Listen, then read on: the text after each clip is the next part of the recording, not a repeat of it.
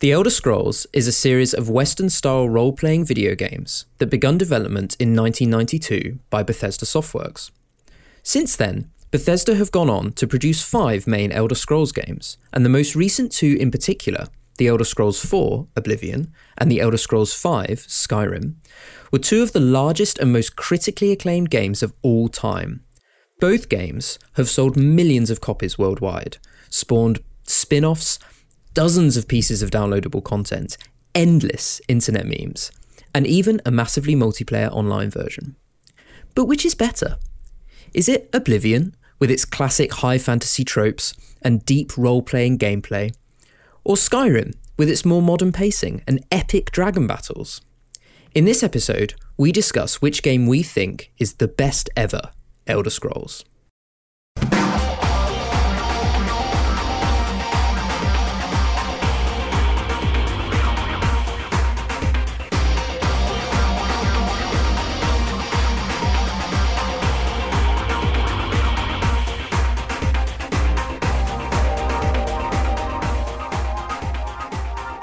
So, Sephron, you mentioned the other day that you think Skyrim is the best Elder Scrolls game, and I was wondering why you think that, because it's quite clearly Oblivion.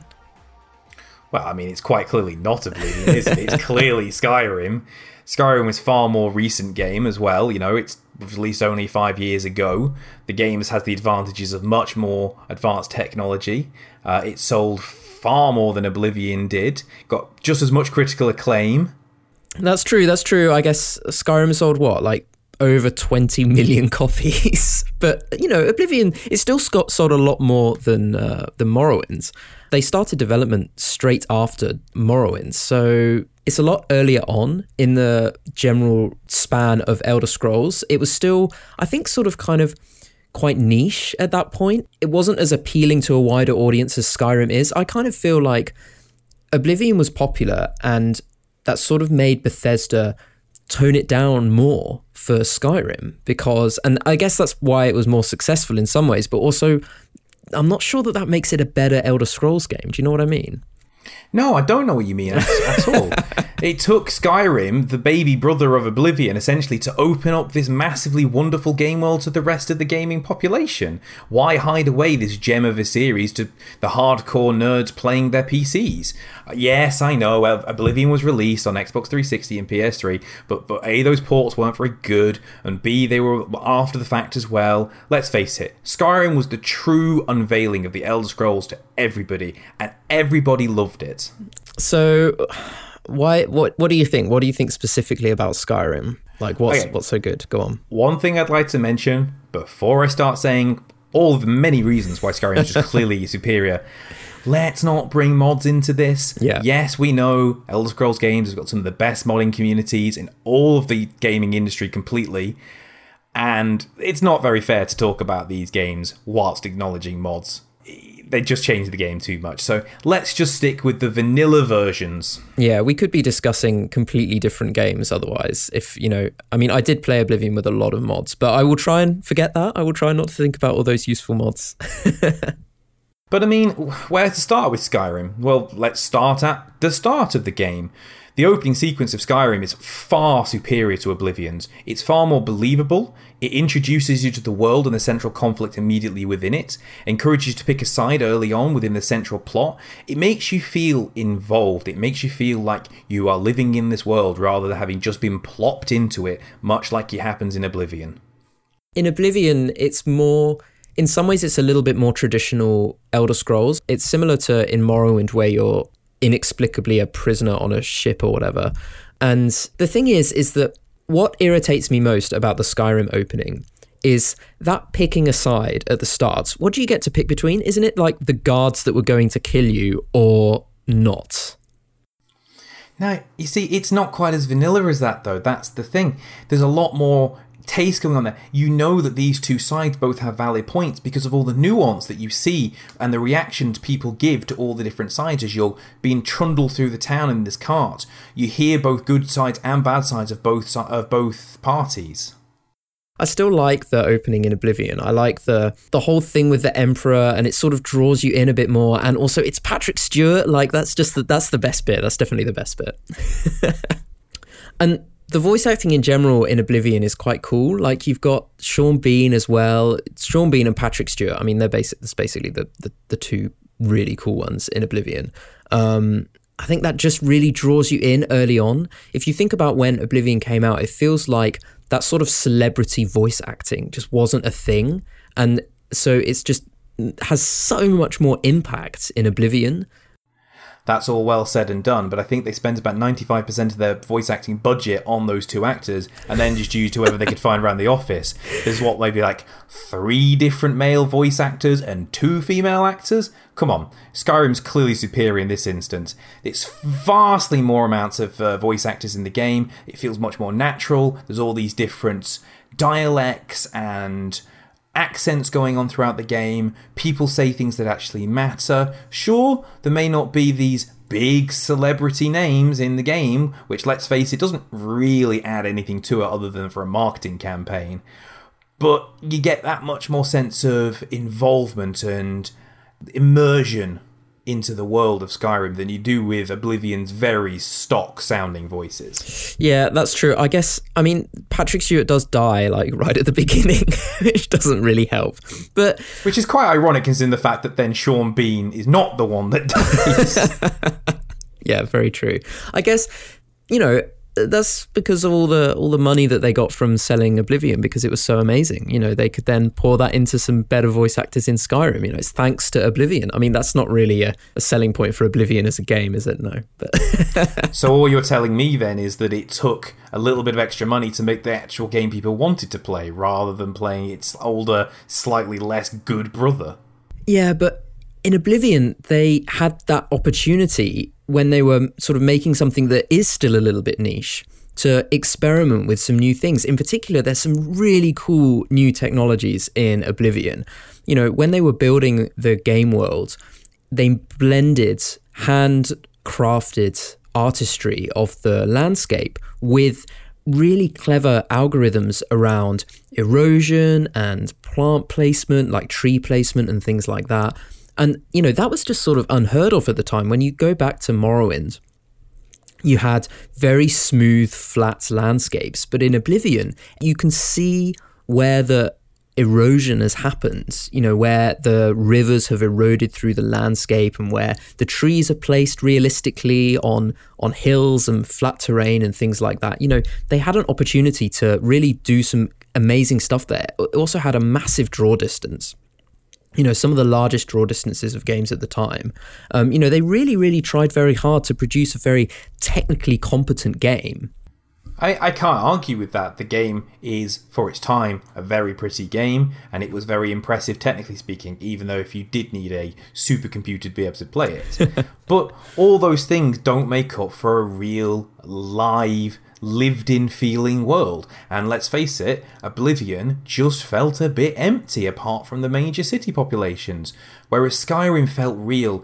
The emptiness that you felt whilst trekking across the plains of Whiterun or climbing the mountains to get to Winterhold felt like they were supposed to be there because it's the north, it's huge, it's expansive, it's cold, the people huddle together in small areas, but you still get that sense of lived inness when you reach those cities. And every city has its own unique vibe, it has different kind of people living there with different agendas. You've got uh, the split down the middle of the political system, you've got some other more deep rooted in, uh, interactions between people, say between the different guilds, for example, in Winterhold, where there's a lot of distrust toward the college college. You can feel that in the way the voice actors portray the characters they're playing within these cities. And that just makes the game that much more immersive and less of just a fantasy excursion through another Tolkien esque world. I still feel like the cities in Oblivion felt larger. Like, I think, particularly the Imperial City and also somewhere like Skingrad, you know, and maybe the cities in Oblivion feel a little bit empty, but they do also feel very grand at the same time. Again, in particular, I, I, must admit that I'm highlighting the Imperial City in particular because it's got four whole quadrants, you know, with loads of buildings that you can go into in each one, different people's houses, and all of that kind of thing. You know, it, they were so cool. Um, and you mentioned the guilds in Skyrim, but you've got to admit the the guild storylines in Oblivion were way more rewarding than the ones in Skyrim. It takes so much longer to get through them, and you end up as the leader of them, and it just feels way more satisfactory. I feel like it was just a bit too easy in Skyrim. That comes back to that sort of slightly dumbed down, more mainstream thing about Skyrim, where they just sort of handed things to you a bit easier, if you like.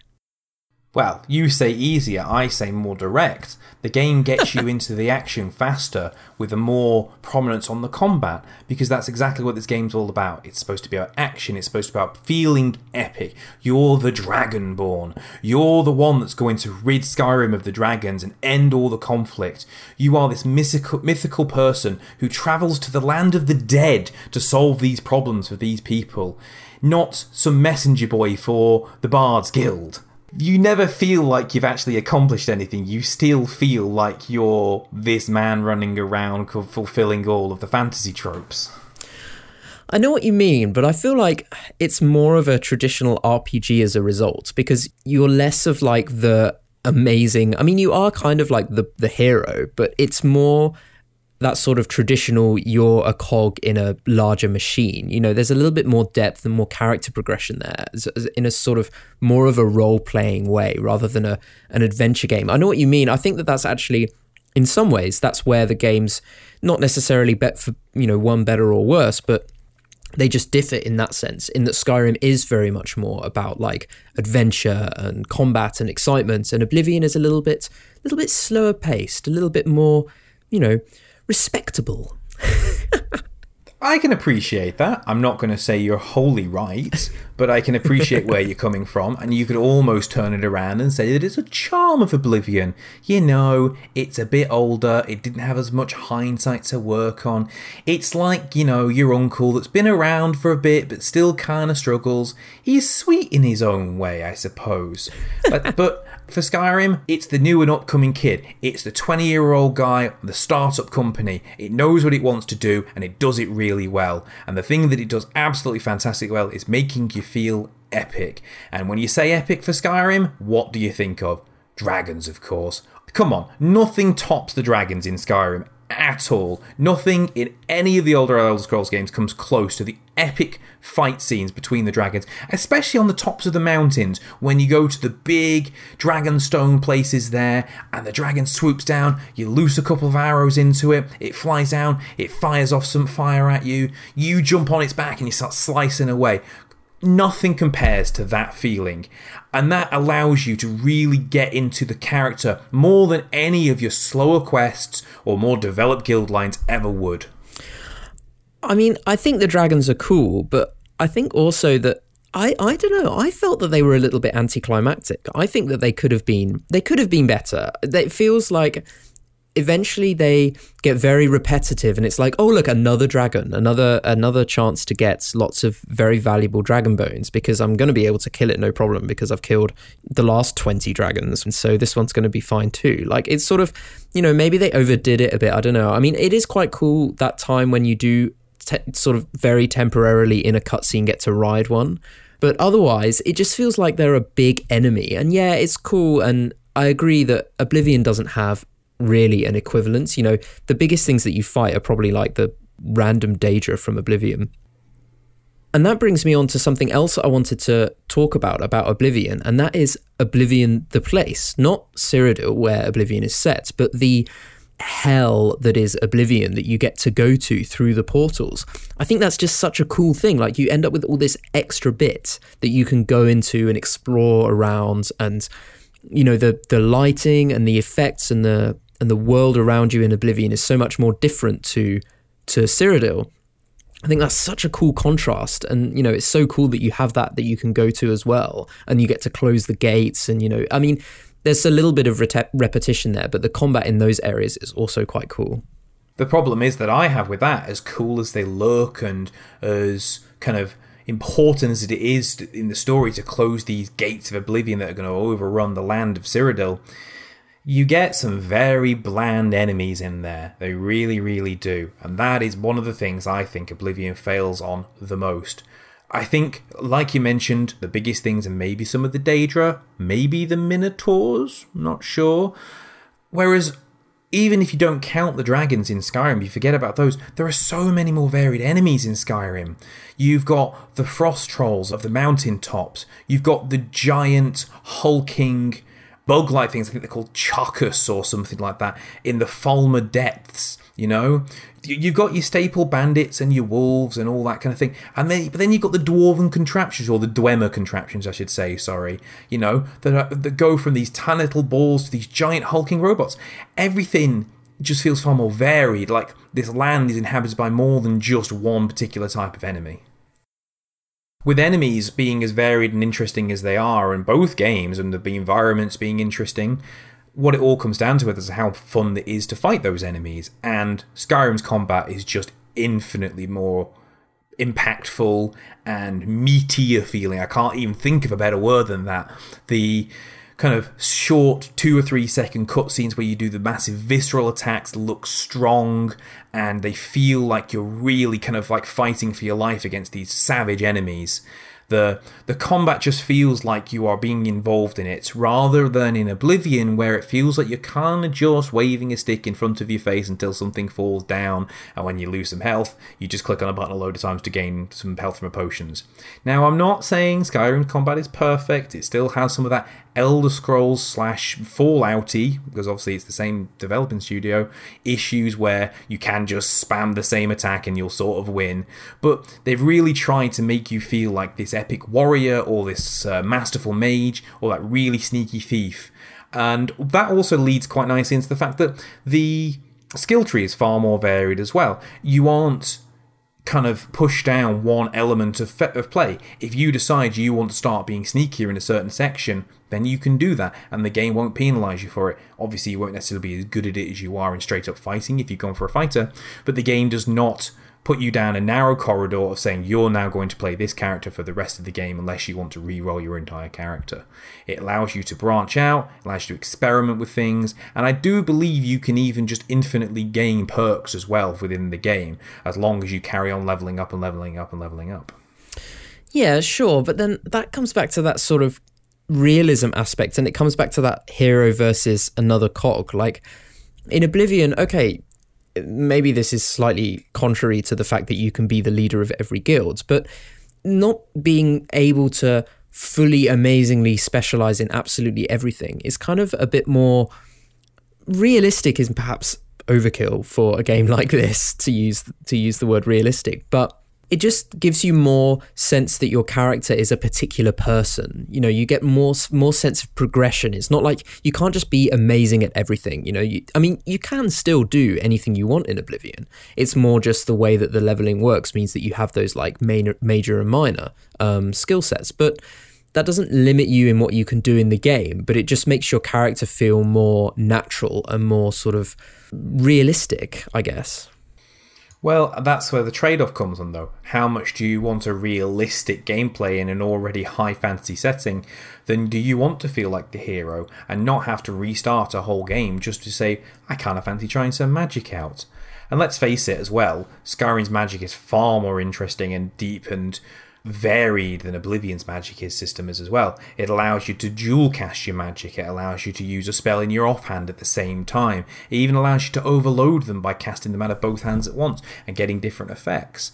It just feels like there is so much more you can do with the magic and the powers of the game. Not even to mention the shouts. The shouts are a whole other element of the game that was added, which is just inspired. It allows you to have these really kind of cool different effects on the world, even if you do want to be the the strong warrior or the sneaky thief.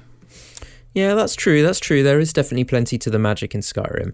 Um, I actually had a question about the magic in Skyrim because I can't really remember from when I played it, but in Oblivion, I remember crafting my own spells a lot, like having my own different spells that had different maybe power versus how long they lasted and things like that. What do they do in Skyrim for that? Yeah, all right, fair enough. They don't do anything. Oh, do they you not? Buy your spell, you have your spell, that's the end of it.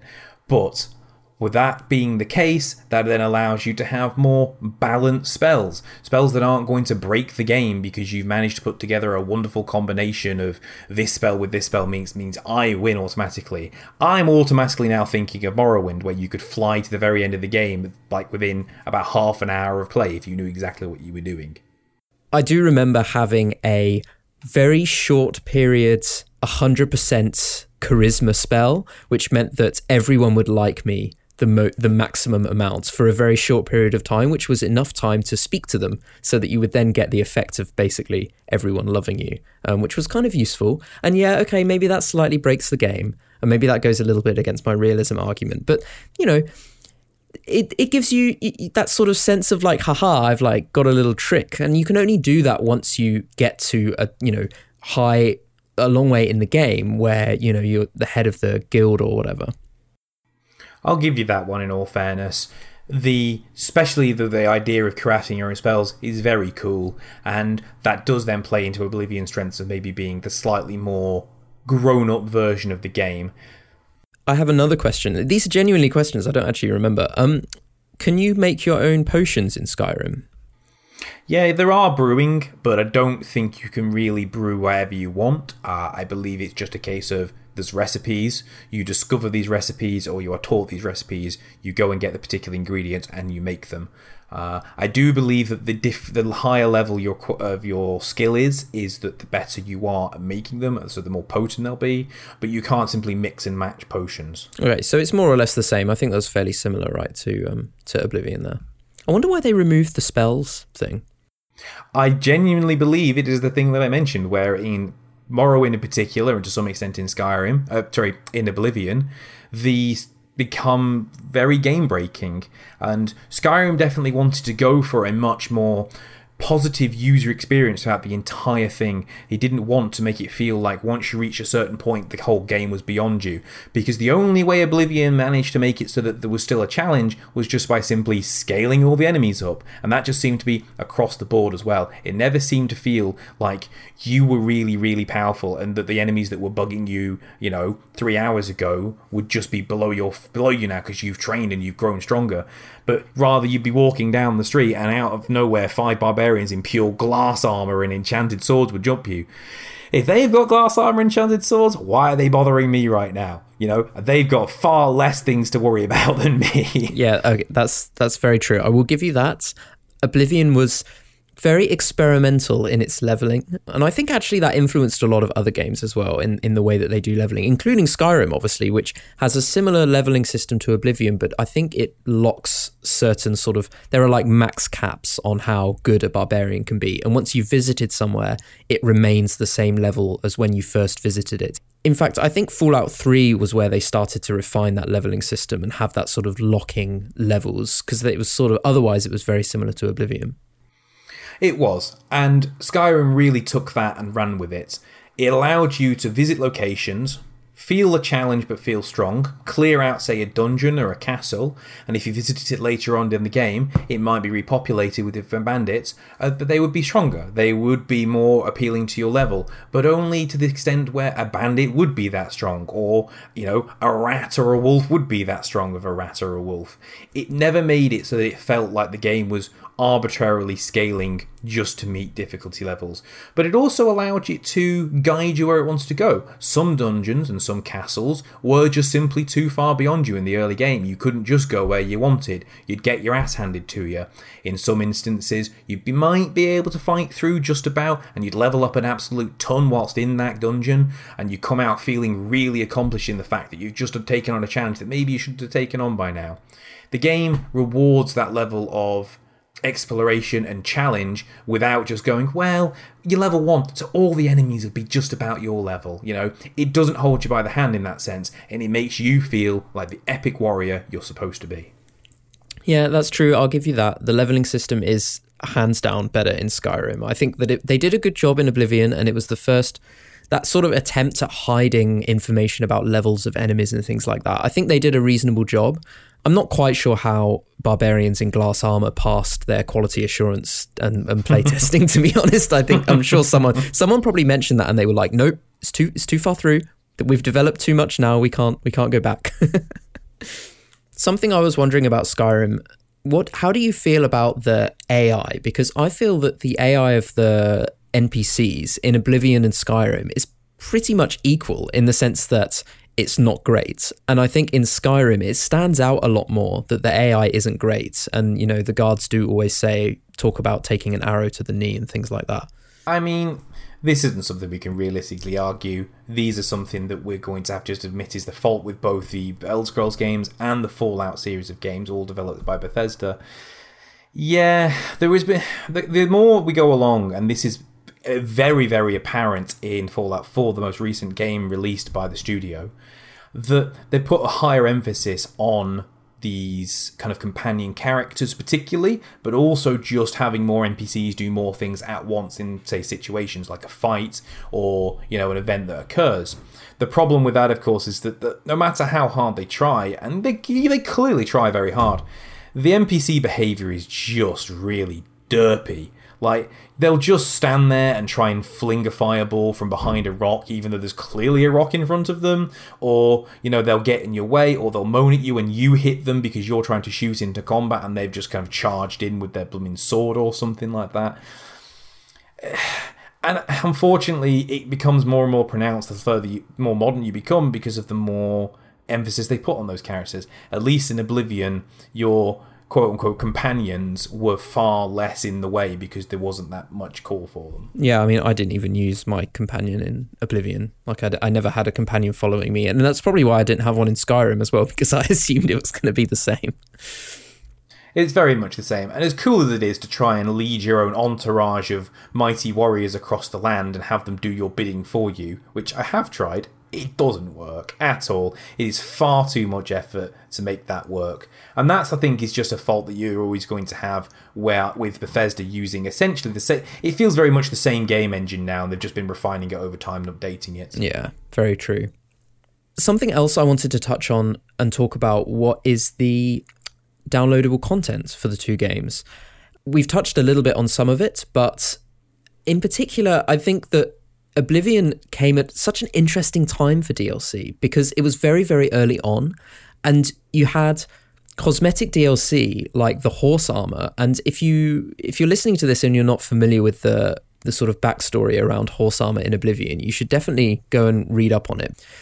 Nowadays, DLC is really normal. Cosmetic DLC is really normal, but back then, in the days of Oblivion, cosmetic DLC was virtually unheard of. So to pay one pound or a couple of dollars for some horse armor massively split the gaming community. And I think that that's so cool that Bethesda were using that game to experiment with that and to try different ideas around downloadable content. And they still produced some really, really good pieces of DLC for Oblivion. In particular, Shivering Isles was absolutely amazing and very, very diverse, a really diverse landscape, some really interesting characters. But even some of the smaller expansions, like the Orrery and Wizard's Tower, were also really notable notable and also they were so cheap uh, nowadays looking at prices for DLC nowadays they were really, really cheap and they just did a great job. They supported it with extra DLC for ages. Some of the DLC they released towards the end was free as well, just like random little extra bits.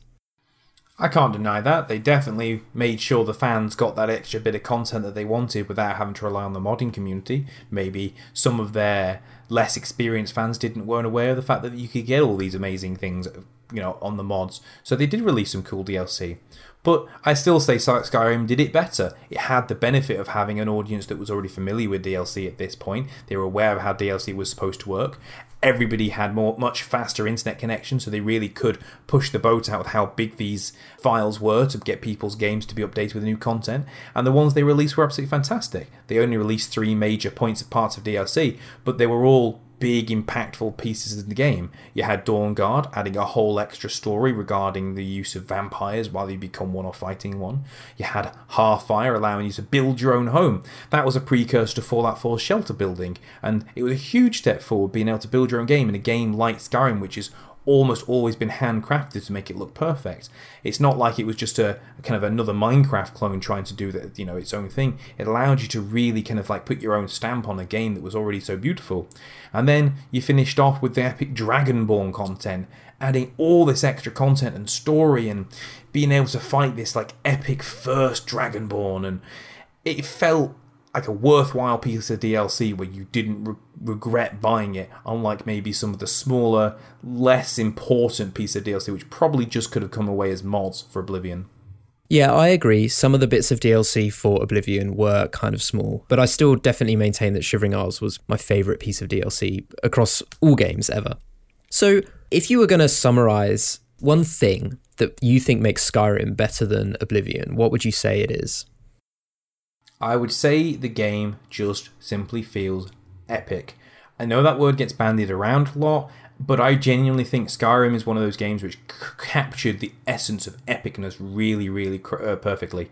Everything you do in the game, from equipping your armor to fighting a dragon, feels like you are this legendary warrior who's been born into this world to fight these dragons.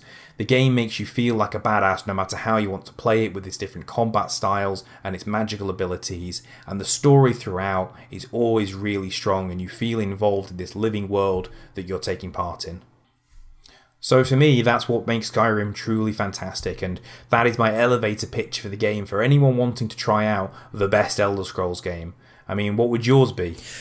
Well, aside from all the things I've already said, I think really for me, Oblivion can be summed up by that point very early on in the game where after you start the game in the sewers and you progress through these sewers and you step out at the very end and you step out into the bright sunlight and in front of you there's a wide expanse of green there's water there's an enormous blue sky and just that feeling of a massive game in front of you with so much to explore in this huge world. I just feel like that had never really happened before. And that point in Oblivion is just a moment in gaming history that you just can't recapture again. So I'd say that's a pretty good summation of what we think about those two games. Yeah, I agree. And we, we but what I don't agree with is you. I mean, that's fair enough because why would you, you know, agree when you're just clearly wrong? I mean, Skyrim. if you don't believe me, just listen back to these recordings. You're going to have to several times to edit them, so you can listen to my well crafted, valid points. And that's what I'd like everyone else to do as well. Listen through to what we've discussed and let us know what you think. At the end of the day, they're both fantastic games. Not going to take that away from Oblivion, even if Skyrim's still clearly better. Let us know which you think is the best game as well. Both going off of what we've said and maybe things we haven't said. Let us know maybe we've missed some really key valid points about one another's games, or maybe you think Morrowind's the better game. Maybe you think Morrowind was the pinnacle of the Elder Scrolls series. Let us know. Maybe it was Daggerfall, you know. Okay, if you say it's Daggerfall, you're just being an indie hipster. yeah, I mean, maybe you might even you might even mention the uh, the Dark Brotherhood Guild, which I completely missed out in my discussion of Oblivion. I just sneak a little extra point in there. oh, well done, very sneaky. but yeah, you can uh, you should definitely get in touch with us. Uh, let us know what you think. Let us know why we're wrong or we're right, or why I'm right and why Seth is wrong. Um, mm-hmm. You can email us at show at octal.fm. You can also tweet us at octalfm. And you can also download previous episodes of the show by visiting the website, which is octal.fm. And finally, I just want to remind you that uh, you can review the podcast on the iTunes store, which really helps us out. If you add a review on there or a rating, particularly if it's positive, uh, then yeah, that's that's really helpful to us. So please, please do that. The more people that listen, the more feedback we get, the better the show gets. What's Absolutely. go right? I've been Gelada. And I've been Sephron with the correct argument. nice try. And uh, yeah, catch us again for another episode of Octal FM.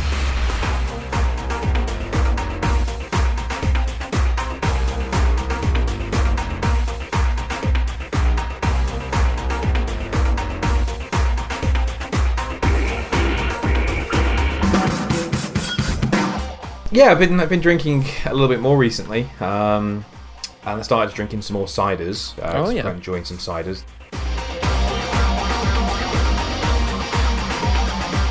So I bought some dry cider, some uh, some Henney's, I think it was called, um, from Sainsbury's. And I was like, oh, this will do.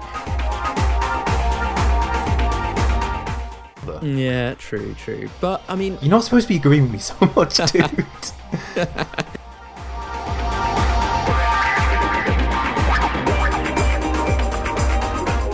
So I bought a full bottle and I really, really enjoyed it. And then I, I started buying other ones. So I bought some Thatchers. and Yeah. I enjoyed that. Um,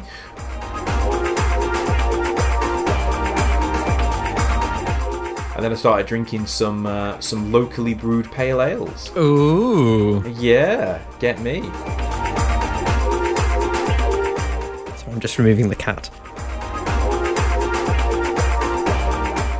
um, and they do some really, really lovely ales. And when we were watching the wrestling the other week, we, we bought one of all the different types they had. We, we we drank them all, and we decided which one was the best.